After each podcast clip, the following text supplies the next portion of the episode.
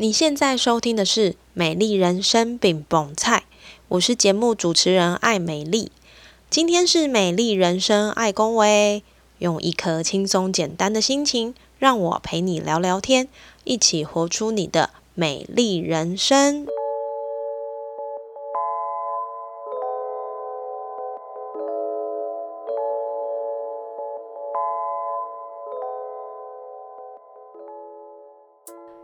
我是艾美丽。最近我正在筹备我的芳疗线上课程，内容中有整理到跟我们的情绪还有睡眠相关的资料。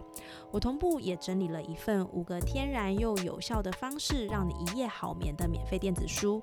如果你也有睡不好的问题，欢迎你点击节目资讯栏的链接下载，里面有一些练习，还有建议的运动跟食物，以及推荐好眠的精油，让你可以更清楚掌握好睡的关键。那赶紧点击下载喽！Hello，欢迎收听《美丽人生爱公维》，我是节目主持人艾美丽。当我们一提到“妈妈”这个词的时候，脑中总会有很多想象的画面，可能是左手一袋，右手一包，或是不断的催促着孩子，忙碌着家务，还要去上班的模样。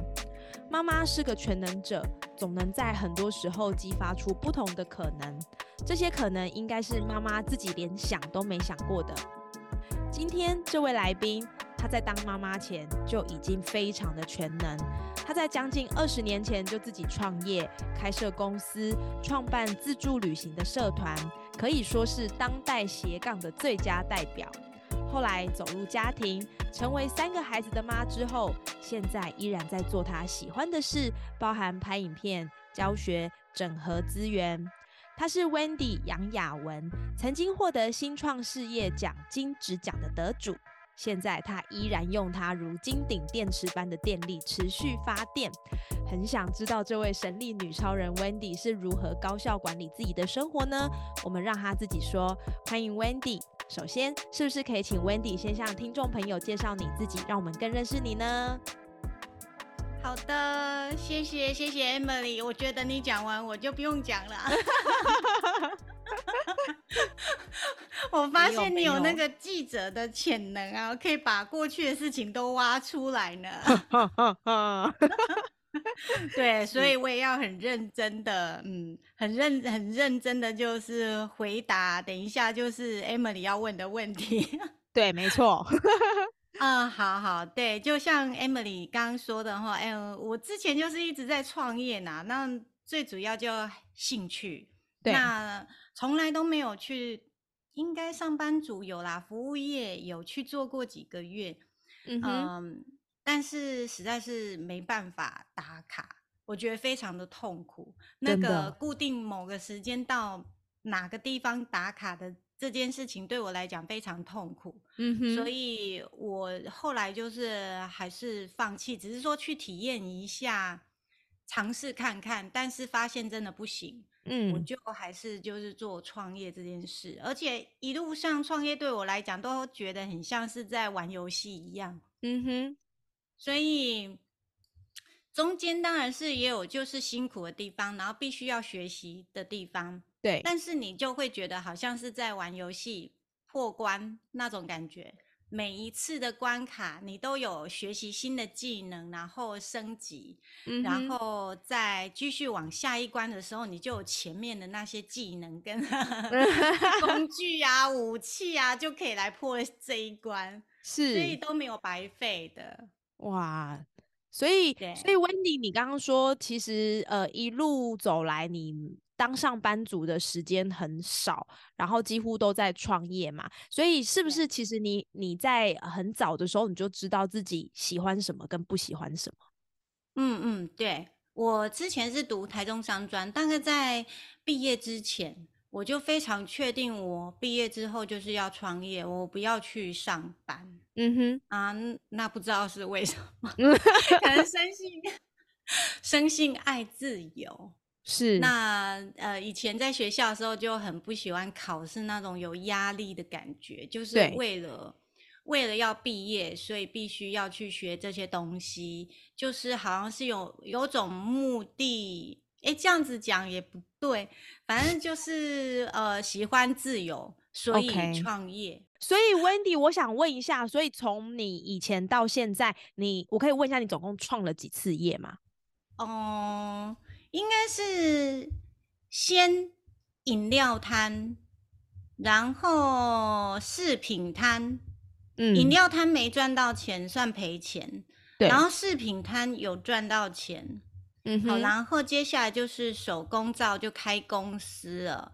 那不赚不赔，因为有得到奖，所以有那个奖金，然后也有卖，也有卖。那个时候我我一个手工皂是卖五百八，在那个时候，对，应该二十年前了吧，算不错耶。五百八算也是高价，对，所以算不赚不赔。嗯，然后那时候有得到新创事业奖嘛？对。后来呢，就因为觉得自己的销售能力不是很好，所以我就去直销里面六四二系统算还蛮有名的，去做了几年，很认真哦，从早谈到晚上，应该。几百场的那种谈 case 的经验有吧？哇！然后后来呢，就嫁人了，对，就去呃开饮料饮料摊，然后饮料店。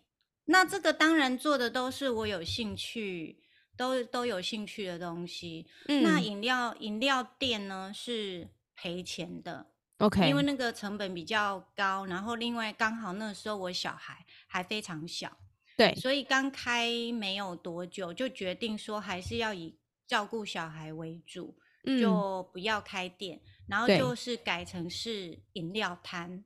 那饮料摊呢是有赚钱的，有赚到钱的，是。就是我觉得有哎奇怪，就是那种数钱 的感觉，大概都是说摊子的时候。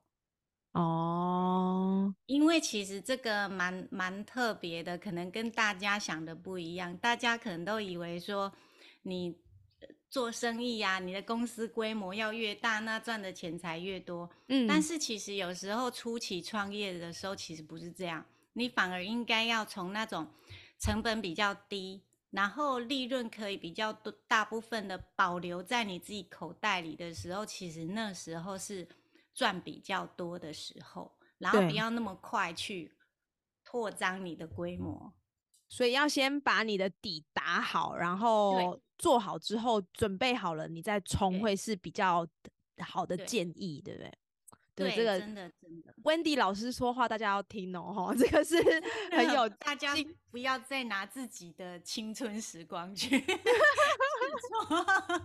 我觉得，我觉得 Wendy 其实真的是一个走在时代很前面的女性，好像刚刚她提到她做了很多的生意，然后她呃有做了像饮料摊啊，然后饮料店啊，然后也有卖饰品啊，然后还有成立手工皂的公司，在二十年前一块手工皂卖五百八，其实算是一个。坦白说，是蛮高价的哈。虽然说现在，我觉得现在手工皂也是蛮多的啦，但是卖到这个价格，可能大家就会比较想。多一点，因为呃，现在做手工皂的人其实也蛮多的哈。那温迪刚刚有提到，她就是做了很多事之后，然后进入家庭，成为孩子的妈。那一直到现在，她其实创立了一个温迪的呃优雅温蒂学院哈。那她成为一个教导讲师，教导顾客怎么样去找到自己的客户等等。那不是只有这样哦，她常常可以，我们常常可以在这个 Facebook 或者是其他的一些社群平台看到她在访问不同的女性创业家。等等，我想问一下 Wendy 哈，你到底是时间怎么规划、怎么安排？因为除了刚我说的这些，你也会无私的去分享你读书心得啦，或者是整理一些模板。你的字典里好像没有“没电”这两个字，哎，请问一下你都吃什么？可不可以跟我们说一下？有，我吃很多保健品，我是保健品最佳代言人哦。对，可惜那有广告的嫌疑，不能不能讲。我们会我们会消音呐，哈。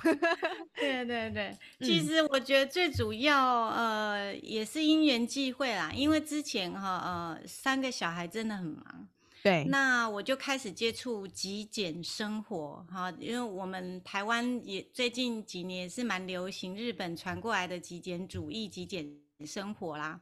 嗯，那所以大概前阵子我就有呃花比较多时间在吸收极简生活方面的原则，然后把它用在我自己的生活方面，还有家务上面。那我就发现说，哎，真的可以帮助我哈，省下很多不必要浪费的时间。然后这样子的话，反而我我呃，我就可以省下更多的时间来去做一些真正自己想要做的事情。所以，呃，然后现在我也把这个极简生活原则用在我自己的工作上，所以我觉得其实也还好。当然事情很多。但是我还是有选择，我可以选择我要做还是不要做。嗯哼，对。所以你的选择通常决定要做或不做的那个评估点会是什么呢？呃，目前来讲呢，就是因为我目前呃最重要的目标就是，如果说以事业上啦，最重要目标就是我想要帮助一万个女性创业家用影音行销可以稳定收入。因为通常你知道，呃，女性创业家当然也也包括就是说家庭主妇哈。那我觉得我的朋友们，我身边的朋友很多都是很有才华、很有实力的女性，嗯，但是她们进入家庭之后，经常都是会被家务、孩子绑在一起，那以至于他们的才华没办法发挥出来。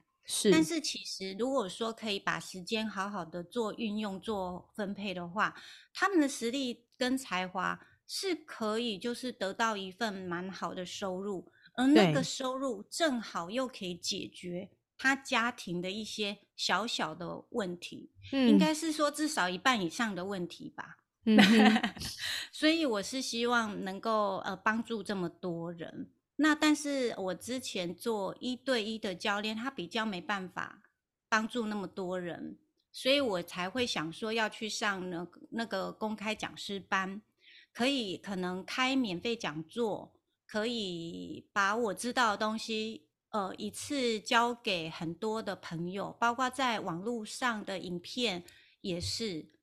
对，那我现在很还在努力当中。对我有想过，如果说我一场讲座哈。呃，有一百个女性朋友来听的话，那我只要办一百场，你就一万个就到 了。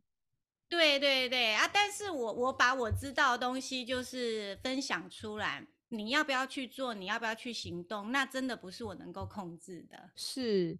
其实，其实我觉得最近，呃，应该是说是一个影音的时代，然后很多一些短影音啊，或者是 I G 的 Reels，反正很多很多，我真的有一种学不完，然后也有一种吸收障碍的感觉。因为比如说，像大家都会说现在脸书已死嘛，大家都这样讲，然后就会叫你说要去转战 TikTok 啊，还是什么去赚一些影音现在的流量。但是老实说，我觉得，呃，对于对于比较有一点年纪的我来说，我会觉得去吸收这些东西有一点点挑战性，而且它其实不是我们熟悉的界面。但是回到我我们去看 Wendy，他其实我真的觉得他很厉害，是因为他一直都在。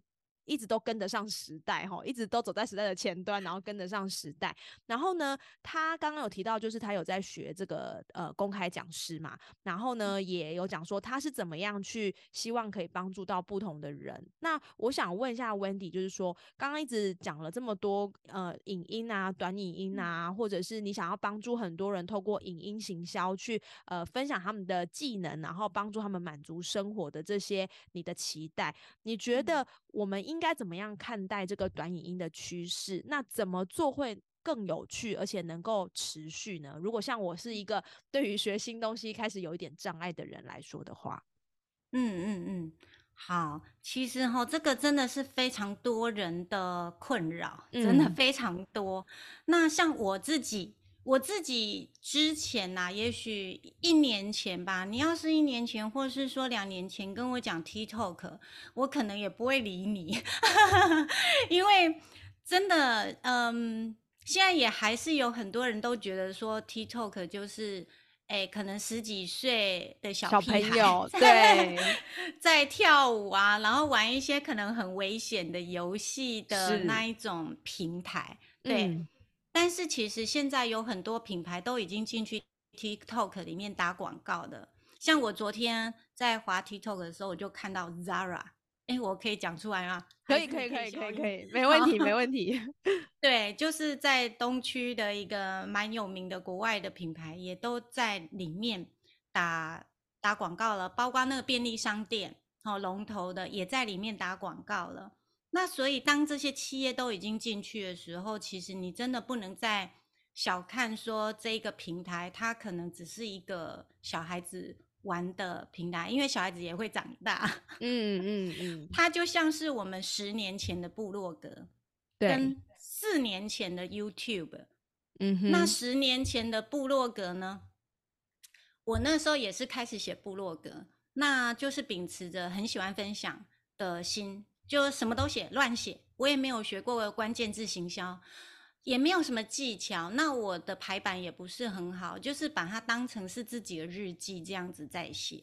那结果我十年前这样子写，大概一年多，我日流量就到一千多人次。日流量哦，一千多人次这样子算很好。对啊。然后一年多也破百万流量。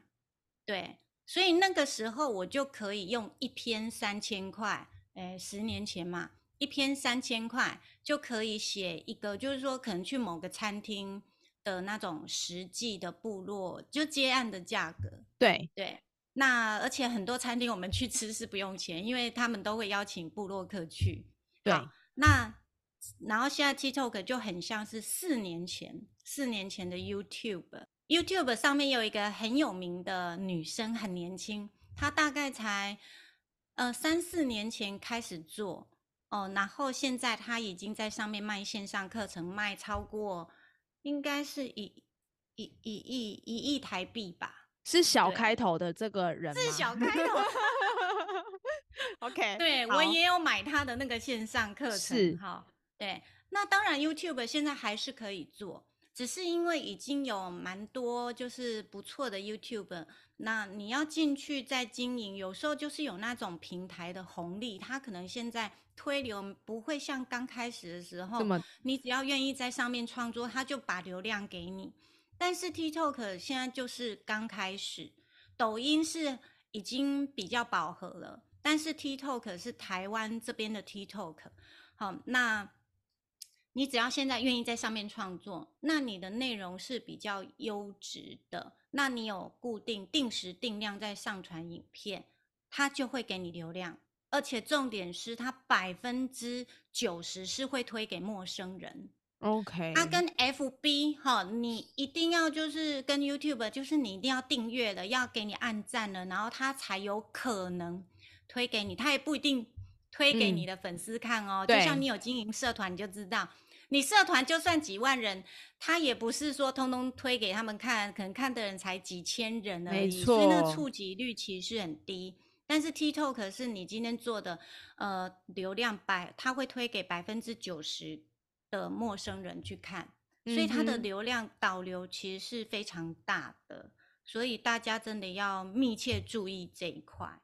我们刚刚听 Wendy 讲啊，其实他已经在分享，不知道大家有没有感受到，他把他观察到的这个时代的趋势，还有一些从他的角度来看，比如说这个时候的这个 TikTok，其实跟之前的 YouTube 或者是跟之前的部落格，其实有一些雷同之处。那在他的经验里面，他帮我们归纳出来这个部分，就是如果你想要做呃自媒体，或者是有一些影音型消息这是一个你现在就要抓住的一个重点。所以我真的。对对，Wendy 的印象就是他非常的无私哈，这是第一个印象，因为他就是把他会的、有帮助的，然后你看我们我们也没有 re 好哦，就是我写了一个访纲给 Wendy，然后跟他说，哎，我就是有问题想要问你，然后他就把这个部分分享给大家。那其实我想问 Wendy，就是你不怕你就是这些东西分享给大家，然后大家学会了，你就少了一个教学的经验吗？那像这个部分你自己怎么看呢？嗯，其实我觉得这个部分是自信心的问题，还有就是说跟你是不是很清楚你的你自己的梦想有关系。像我一直很清楚，我现在的梦想，呃，不是说自己赚很多钱，因因为我过极简生活嘛，对我赚那么多钱，我也不会去买衣服啊，对对不对？你看啊，今今天是广播节目。白色衣服。是。对我还是穿白色衣服，所以呃，我我的梦想真的就是要帮助一万个女性创业家，就是去稳定她的收入，然后她的生活可以过好，她有选择，不是被迫的必须要去做什么，被迫要做什么这样，她有选择性的，所以我所以我就觉得说，呃。呃，本本来我要做的事情就是要尽量的分享出去，那会不会少了一个教学机会？其实我觉得不会，因为现在都是个人品牌自媒体嘛。嗯你就算说教的东西一模一样，一件白色 T 恤到处都有卖，路边摊也有啊。那那个呃，也有某种品牌，就是每个品牌都有卖白色 T 恤，可是我可能我就只会买某一排的白色 T 恤，对不对？我们就认牌子，那我们的脸就是我们的牌子，就是我们的 logo，是。对，然后另外还有就是对于自己的自信心吧，嗯哼，因为我很确定我提供的课程价值它是很高的，因为我是属于那种比较用心的老师，我不是把学员当客户，就是接完就算了，赚完钱我就 OK 了。我会比较把学生真的是当做自己的学生，会想要把他教会。那甚至结业之后，我都还会想要就是聚呃，我我都跟我学生说，我们结业之后，我们就是伙伴。好，那我们会继续合作，除非你不想跟我合作，不然我们就是会成为一辈子的朋友，互相支持，互相帮助。那我也跟他说，你有什么问题，都还是可以继续问我。我们就是像朋友一样，我会互相的分享资源给你。对，所以我提供的课程价值，我觉得是非常高，而且非常具体的。像我的直播课、影音课，我都是会带学生直接直播的。那这个在外面其实很少有老师能够做到这一点。对，他顶多就是带你，呃，手机教你怎么拍，怎么对，怎么用。对，那这个部分当然我也我也是会教，因为这是基本的。但是你如果叫叫他，就是要带你直接直播啦，呃，那些其实是比较困难的。嗯哼，哦，所以像我的就算是班，我也是小班制。对，对我比较重视效果。对，然后如果说像是嗯那一种，我现在在上的公开讲师班，我的目的就是说。要让更多更多的人学会，所以那个部分也不是以赚钱为主，是以如何让更多更多的人能够学到这个知识变现的过程，然后呃，免费流量要怎么拿，然后如何收集客户名单，用免费的方式。嗯哼，对，所以就是我很清楚我走的路是什么路，所以我完全不会担心。我我我觉得没有竞争对手这种事。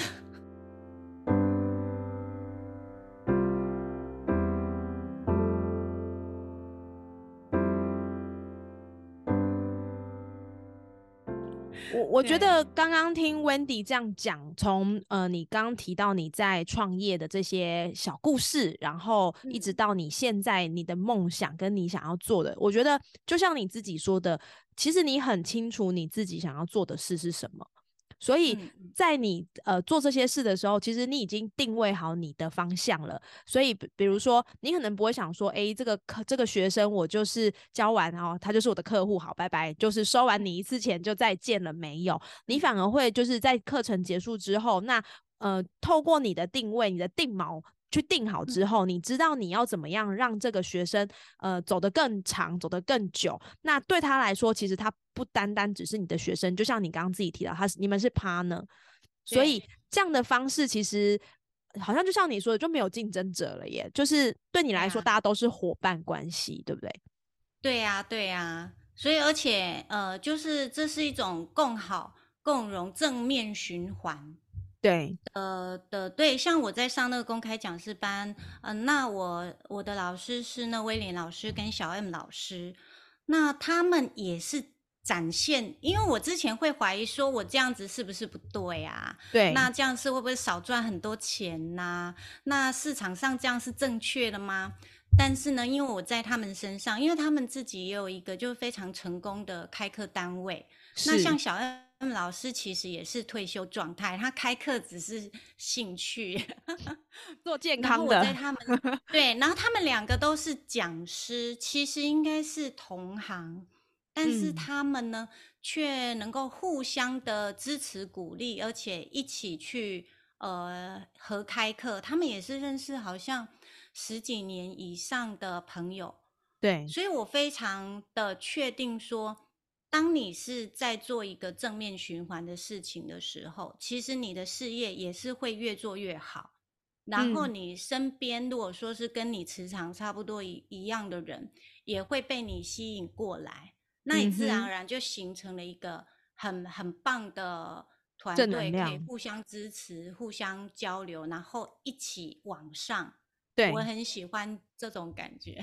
我刚刚呢，其实 Wendy 讲了蛮多他自己在事业上的一些经验过程，还有他的一些想法，跟他自己对于自己在做的事情的一些定位。其实我觉得 Wendy 是一个，呃，我应该这样说，脑子非常清楚的人，因为他知道他自己在做什么。所以其实，在过程当中，我觉得他就比较会少掉一些。疑惑啊、焦虑啊，或者是一些呃不自觉来的担心，但是我还是想问一下 Wendy，比如说像刚刚你说的这些，在你过去的经验里面，我觉得有很多都是新的创造。那这些创造呢，我相信一定有成功，也有失败嘛。那当你面对一些未知的状态的时候，你觉得呃你会有什么样的感觉？那有那么多的经验，这些经验对你来说有带来什么样的影响吗？嗯嗯嗯，其实我觉得哈，就像有时候会觉得说自己过去有些事业感觉上是失败的，嗯，那但是呢，像我呃，我现在在做这个教学工作，我就发现说，之前做直销几百场那种一对一谈那个 case 的这种呃一对一的会议。就对我现在在跟学员谈话的时候，不管是倾听啊，知道他的需求，然后知道他现在大概是在什么样的状况，呃，还有同理心，我觉得其实帮助都非常非常的大。对，所以他虽然我之前做直销，好像没有那一种一般人表面上看到的成功的结果，但是他却。在在那里面，我所磨练的一些观察人，还有跟人相处的那一种技巧，却对我目前的这个工作帮助非常非常的大。嗯啊，但是这些技能它都已经内化了，就是你如果不把它用在工作上面呢，然后还有，如果你不是走出社会去跟很多人去。交流的话，你不会发现你有这个技能。那这个东西，其实我就觉得在于很多走入家庭的妈妈身上、妇女朋友 身上，其实都有这个状况。他们明明就非常的有实力，很多以前都是商场女强人呐。然后呃，不管是在行销上的哦，在什么通路上的。或者是贸易界，或者是美容界，其实他们都非常的强啊。但是，嗯，走入家庭啊，过了几年家庭生活之后，他们就开始对自己失去信心，失去对自己价值的肯定。对，那我是觉得说，嗯，希望能够帮助他们走出来，也发挥他们的价值，然后把他们的那个自信心呢也找回来。嗯，对，因为我自己是这样子的，是，嗯，我我觉得刚刚 Wendy 讲到一个，我相信所有的妈妈如果听了这集，应该都会有一个蛮大的感触，就是说，我们其实身为一个妈妈，很想要在工作跟生活都达到一个平衡，甚至应该这样说，就是工作跟生活的平衡一定是所有已婚有孩子的女性最想追求的目标。对，那我相信有了孩子之后，很多事情妈妈的第一个考量几乎都是孩子。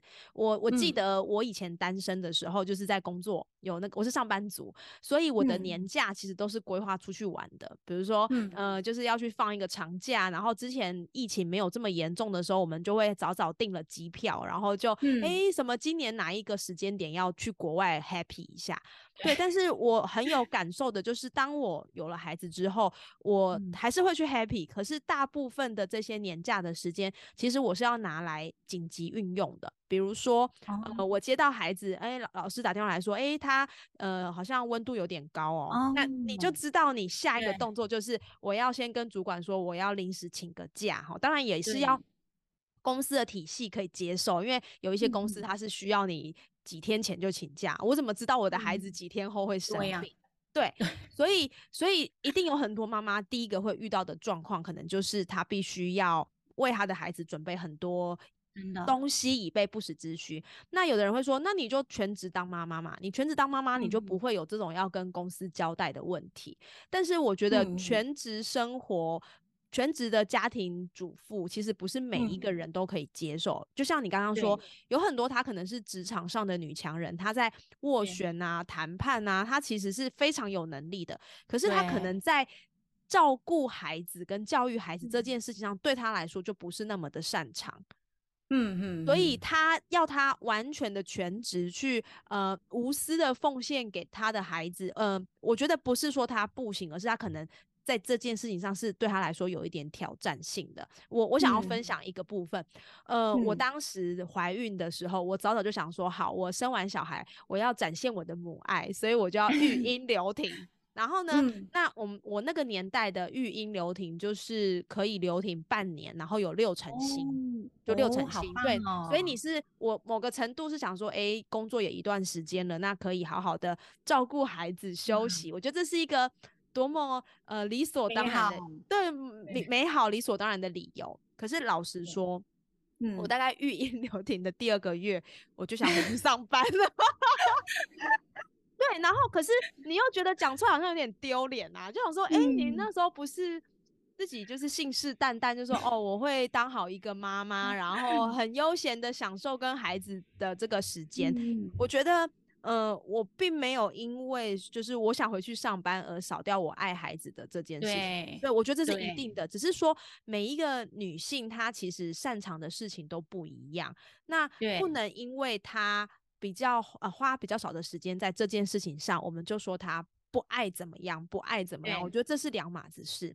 所以回到我接下来想要问问题，就是说，呃，当我们有孩子之后，我们要去跟生活做对抗。所以，你是上班族女性，你就要去呃，把你的私底下的时间妥善的运用，妥善的分配给孩子。当你是一个全职妈妈的时候，嗯，其实你有一些原先学会的技能，可能在家庭生活的这个场域是没有办法发挥的。对，以 Wendy 来说，我知道你有三个孩子。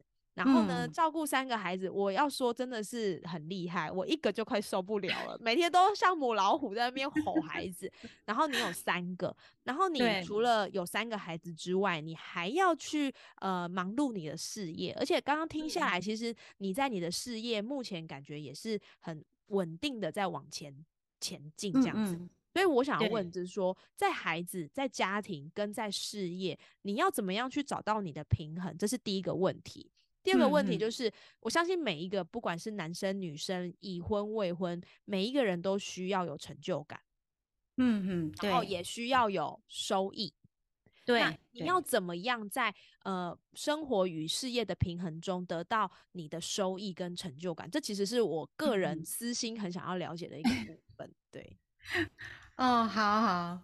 其实，呃，我我就先就是直接就是讲我自己的亲身例子好了，因为我是三个小孩，老大老二是呃双胞胎，然后老三又是隔一年，所以他们几乎是三胞胎，对对 啊，所以白头发很多，我要一直染头发。然后，呃，然后因为我呃爸爸妈妈从小就不在我身边，所以其实呃。我等于说，嗯，娘家那边可能也没办法帮忙照顾，那婆家这边公公婆婆那时候又是比较，呃，八十几岁吧，因为我们也算晚婚，所以公公婆婆其实也很难，就是去帮忙照顾，所以基本上就是我跟我先生在照顾。对，呃，所以我在我小孩，我我之前很天真呐。我一直想说，我小孩只要上幼儿园，好，两岁半上了幼儿园之后，就可以开始做开始怎么样了？但是 很天真的想法，就是真的会常常发现一些突发状况，而且那个突发状况还蛮多的，你的年假可能也不够用。对，没错，对啊，那所以那个时候我的工作是没办法。呃，有固定一段时间去做，我只能就是说做做网拍，所以那一阵子我就有腌，大概小朋友幼儿园的时候，我就腌咸柠檬。那腌咸柠柠檬用网呃网拍网路粉砖的方式在销售，那我一颗咸柠檬也是卖三百。也是算高价，因为一颗柠檬本来五块钱、十块钱，腌完变三百。好，那哎，怎么讲讲到这里？对，那那时候就是只能说，呃，做一些网拍生意之类。后来又想说，那小孩上了国小，哇，我终于可以，并没有，还是不行。对，因为国小一年级他只有半天的课。然后国小一年级，他又必须有一些功课基础，你要先帮他打好他的基础，还有一些读书的习惯要先建立好。你也不能直接把他放去安亲班，或是在学校课后班写完回来就算了，不行。真的，你必须要回家之后，我还要当安亲班老师。所以那阵子我当了几年。义工，就安亲班老师没领钱的，真的很忙。然后带出去的时候，旁边都会有路人问：“哎，你是安亲班的吗？”好像想要问我收费多少，要把他家小孩送，因为三个都差不多大。是，那我心里都是乌鸦飞过。好，那说实在的，真的，实际上。我能够比较专心、有稳定一点的时间，是大概小孩上了国小三年级之后，因为上了三年级之后，他只有礼拜三跟礼拜五下午是半天嘛。那因为小孩子大了一点，他也必须要呃学一些东西。我们到目前还没有去外面上补习班，嗯，但是因为我小孩呃，因为我们是在教会而住。所以我有让他一个小孩去学钢琴，嗯，好，然后所以我就会让他报一些呃学校的桌球啦，然后可能去上个钢琴课这样子。那大概这也是这一两年我才比较稳定。我大概就是这两年，这两年开始呢，白天会有比较多的时间，我可以学习，然后我可以去。呃，找寻自己有兴趣的东西，呃，然后慢慢的去找回，说我擅长什么东西，不然我会觉得说我好像什么都不擅长啊，我只是喜欢在网络上交朋友，因为我很多朋友都是要经过网络才能够跟他聊天的，有的在高雄，有的在台北，有的在台中，嗯，对，因为你。当了家庭主妇之后，其实你很难出去跟人家喝咖啡，人家约晚上都没办法，约假日没办法，我通通都没办法。对，所以网络就等于说是我跟朋友可以交流的地方。嗯哼，那呃，所以这两年我真的是只要有时间，我就是拿来学习。呃，联盟行销我也学，哎，我也学过。哦，然后。几乎你知道的，我都会去听，我都会去看。那我也会开始买一些 YouTube 的呃线上课程来看，销售的课程我也会买。我还买蛮多线上课程看的，而且我会全部都看完。所以我白天几乎都是做这些事。那因为刚刚也有讲到说我过极简生活嘛，所以我不会把时间拿去呃吃早午餐啦。或者说去逛街啦，因为也不是我的兴趣，所以等于说我的时间就可以很完整的让我在学习，还有寻找自己的定位跟价值上面，然后就开始去去工作，去呃，大概去年就有公司朋友公司找我做网络行销顾问，嗯哼，然后那个时候就是慢慢开始。开始接触线上课程，然后还有包括教练、网络行销教练这方面的工作，然后越做越做，因为我自己升级的也很快，因为学东西我都习惯就是把它在行动当中去学习，所以我升级算非常快。别人可能需要花一年时间才能做到的事情，我可能呃三个月。我就可以快速的去达到我想要的那个目标，算是行动力很强。应应该这样说，其实我我觉得，我觉得温妮，你你知道你要的是什么，然后其实你在呃以前的累积当中，你也你也累积了一些实力，在我觉得这一定是需要时间累积。然后虽然你现在。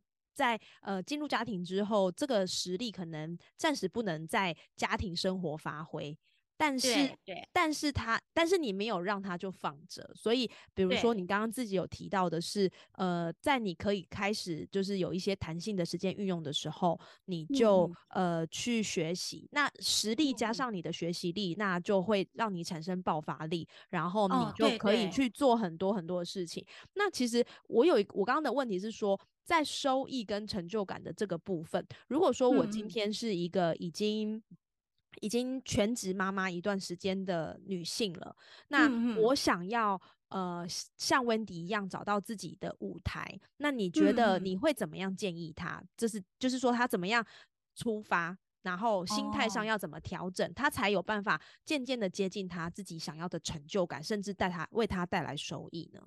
嗯嗯，我会建议说，吼，真的先不要想太多，因为有些你自己的价值跟潜力，其实自己根本不知道，所以你自己现在帮自己规划太多，想太多，那个都是呃没有什么意义的。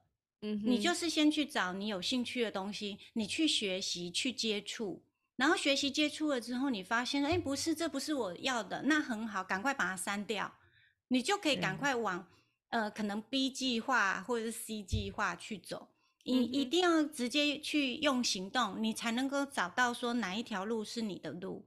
对，然后在这样子行动当中，呃，并且是学习的过程当中，你才能够，你会慢慢一点一滴发现你的那个潜力跟价值在哪边，你也会慢慢的把以前自己的能力跟实力给找出来。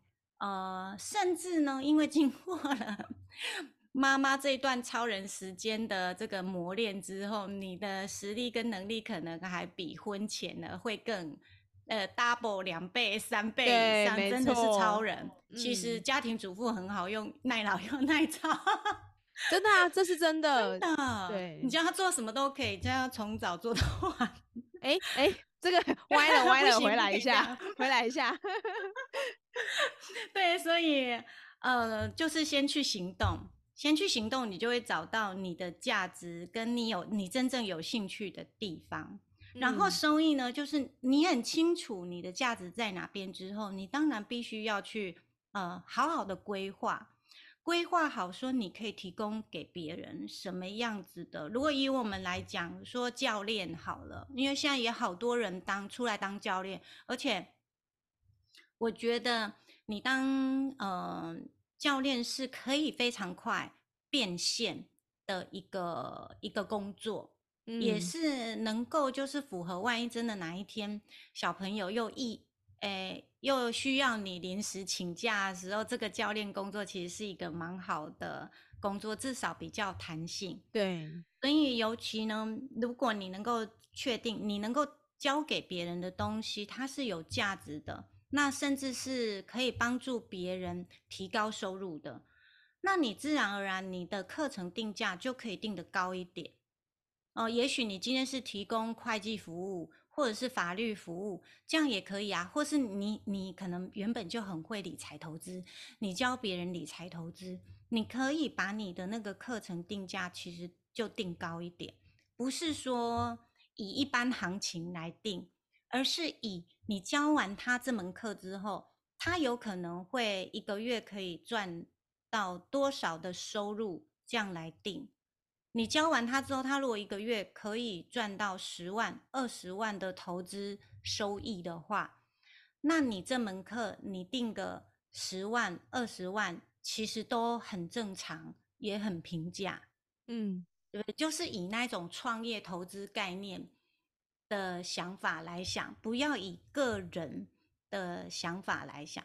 对，那你只要收一个学员，这样子的学员，他是有很高需求的，而且他也是有这种创业投资概念的，他就会愿意付这个学费来跟你学你脑袋中的知识。那你一个月一个学员，你就可以变现了。对你的家庭收入绝对有非常快速又正面的帮助，真的。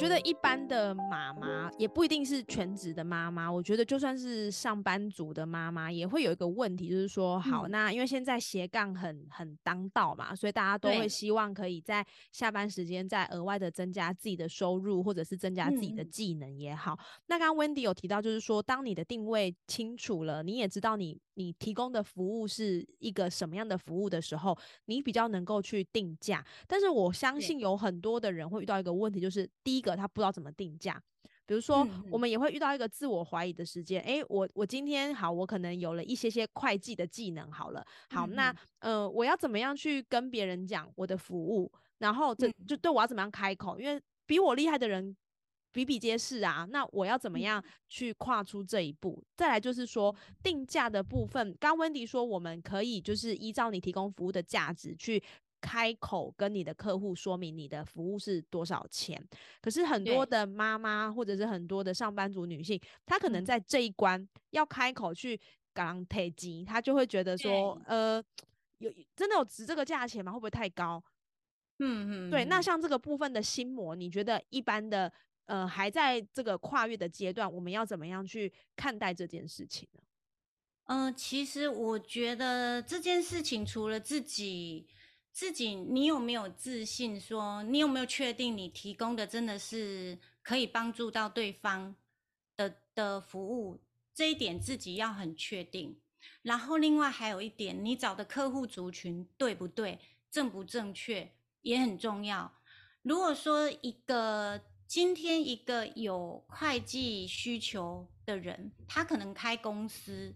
然后他有可能分，他是艺人公司，还是他是有个十个员工的公司，那是不是都不一样？那以我们就是一般的可能妈妈来讲，你有可能会接触到艺人公司的老板，也有可能会接触到十人公司的老板。嗯，其实这在我们的生活中都遇得到。那基本上你也不一定要在生活中遇到，你在网络上 就很多了。对，那这个当然我们也有那种收集名单的技巧哦。你怎么写行销术语，然后可以吸引到你想要吸引的那样子的族群。嗯，所以如果这两个部分呢，你只要把它对好了，你的族群对好了，然后你自己对你自己的课程价值，你是确定它能够帮助你的族群去解决它的会计问题的。那这个价格就好谈了，它就不是一种推销，你也不需要去推销，对方他想的就只有说哈，例如我现在我是艺人公司，我们就只实际举例，我是艺人公司，问题是嗯，我不知道应该要怎么样报税啦，然后应该要怎么样，就是那些我甚至连问题我都不知道在哪里的艺人公司。那今天你出现，你在网络上呢，可能有你在网络上有一个小小的影音分享，告诉我，哦，你专门帮助艺人公司的老板解决会计方面所有的问题，然后让我可以专心的去冲事业，是，对，冲事业。那我一定会跟你联络啊，我就一定会先跟你联络，然后问你提供什么样的服务，怎么样，怎样。那你是不是只要负责告诉他，呃呃，先问我这个人，我这个客户说，哎，你有什么哪些问题？那我告诉他了之后，你呃，你再提出你的解决方案。那我听一听你的解决方案，的确是可以，就是解决我这个会计方面的困扰。那我就很愿意付出一笔费用，来把我这个问题就是交给你。当然，就是说你艺人公司的费用跟十人公司老板的这个费用当然是不一样。你要取决于对方的收入跟他的营业额。如果你今天帮他解决这个问题，他的对他营业额的影响，哎，可能呃可以造成。一个月一百万价值的这个呃增加或是损失的话，那你甚至报到几十万都可以，真的。嗯，我我觉得 Wendy 刚刚其实举了一个很很棒的例子，因为很多。很多艺人公司因为时代的趋势，其实现在真的很多人，他就是可能还没有办法害有很多人，但是他自己是一个经济的事业体。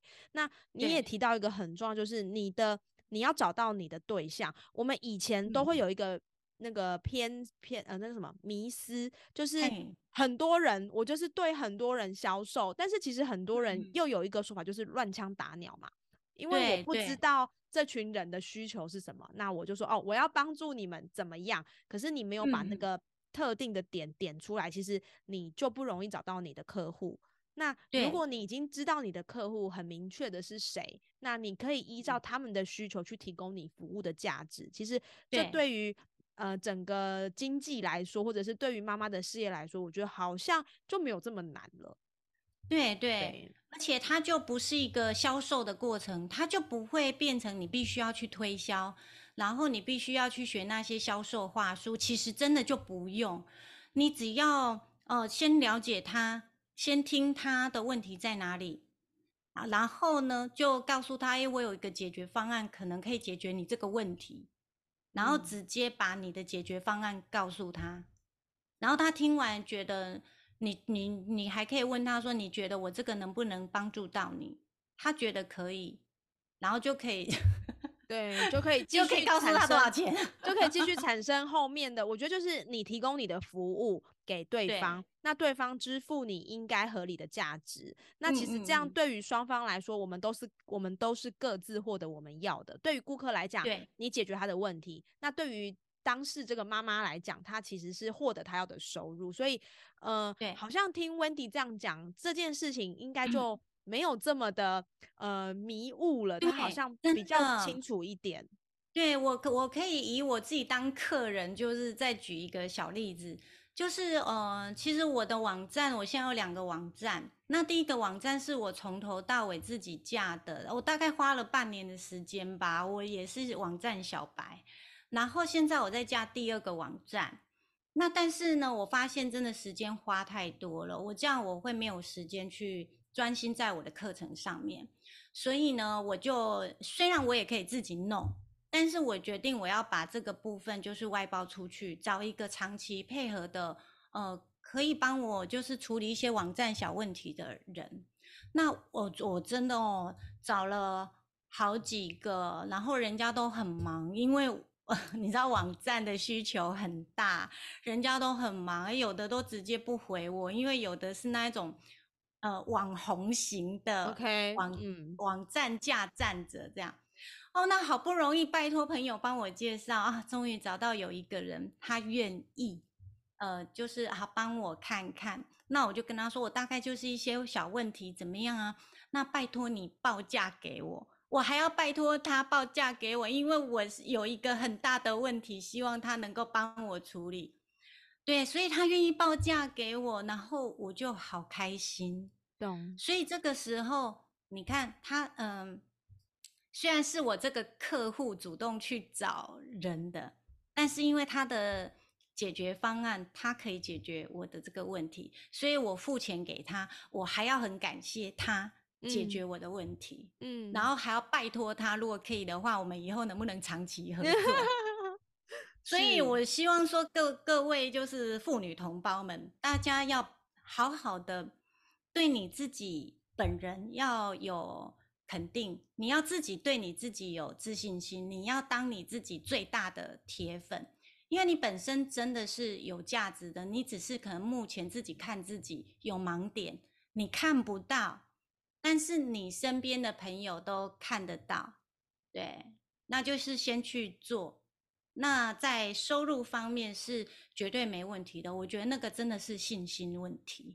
嗯嗯，我觉得听完 Wendy 讲这一大个精华，我觉得我想不只是听众朋友，因为我不知道听众朋友听完的感受是什么啦。哈，那我自己听完的感受，我觉得好像对我自己也有一些帮助，因为我们很容易会用自己看自己，然后又特别容易会先自己否定自己，就觉得。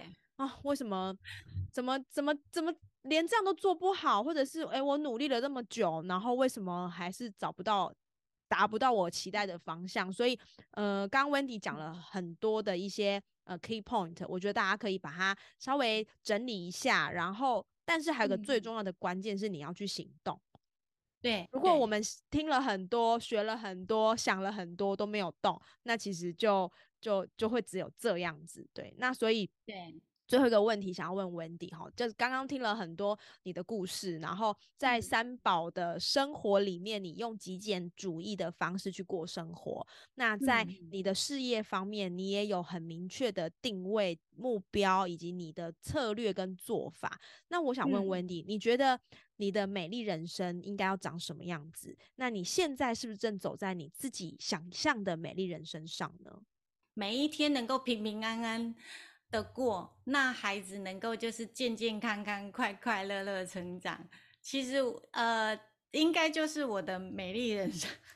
所以我觉得只要今天平平安安的过，那就好了。阿卫每一天真的是感谢神，嗯，然后明天呢会发生什么事，真的不是我能够掌握的，因为。哎，什么计划永远跟不上变化嘛，对不对？我现在规划好了，真的明天发生什么事情，我真的不知道。嗯，那所以我就是把我今天该做的事情做好，然后明天呢就交给神去处理了。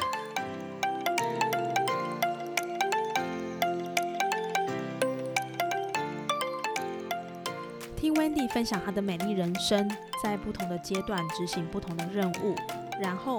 把时间放在最重要的事上，就是他最想要享受的人生样貌。对于成为父母的我们，家人平安，小孩健康长大，在某个程度上，这也是我们的美丽人生之一。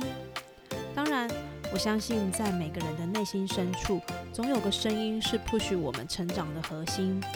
这部分的声音需要仰赖你的挖掘、实作，才有机会让核心里的小花开出灿烂的花朵。不管你的身份是什么，请别忘记那个最初的自己。谢谢你收听今天的节目，祝福你有个美好的一天，找到自己感动的瞬间。美丽人生，爱恭维，我们下次见喽。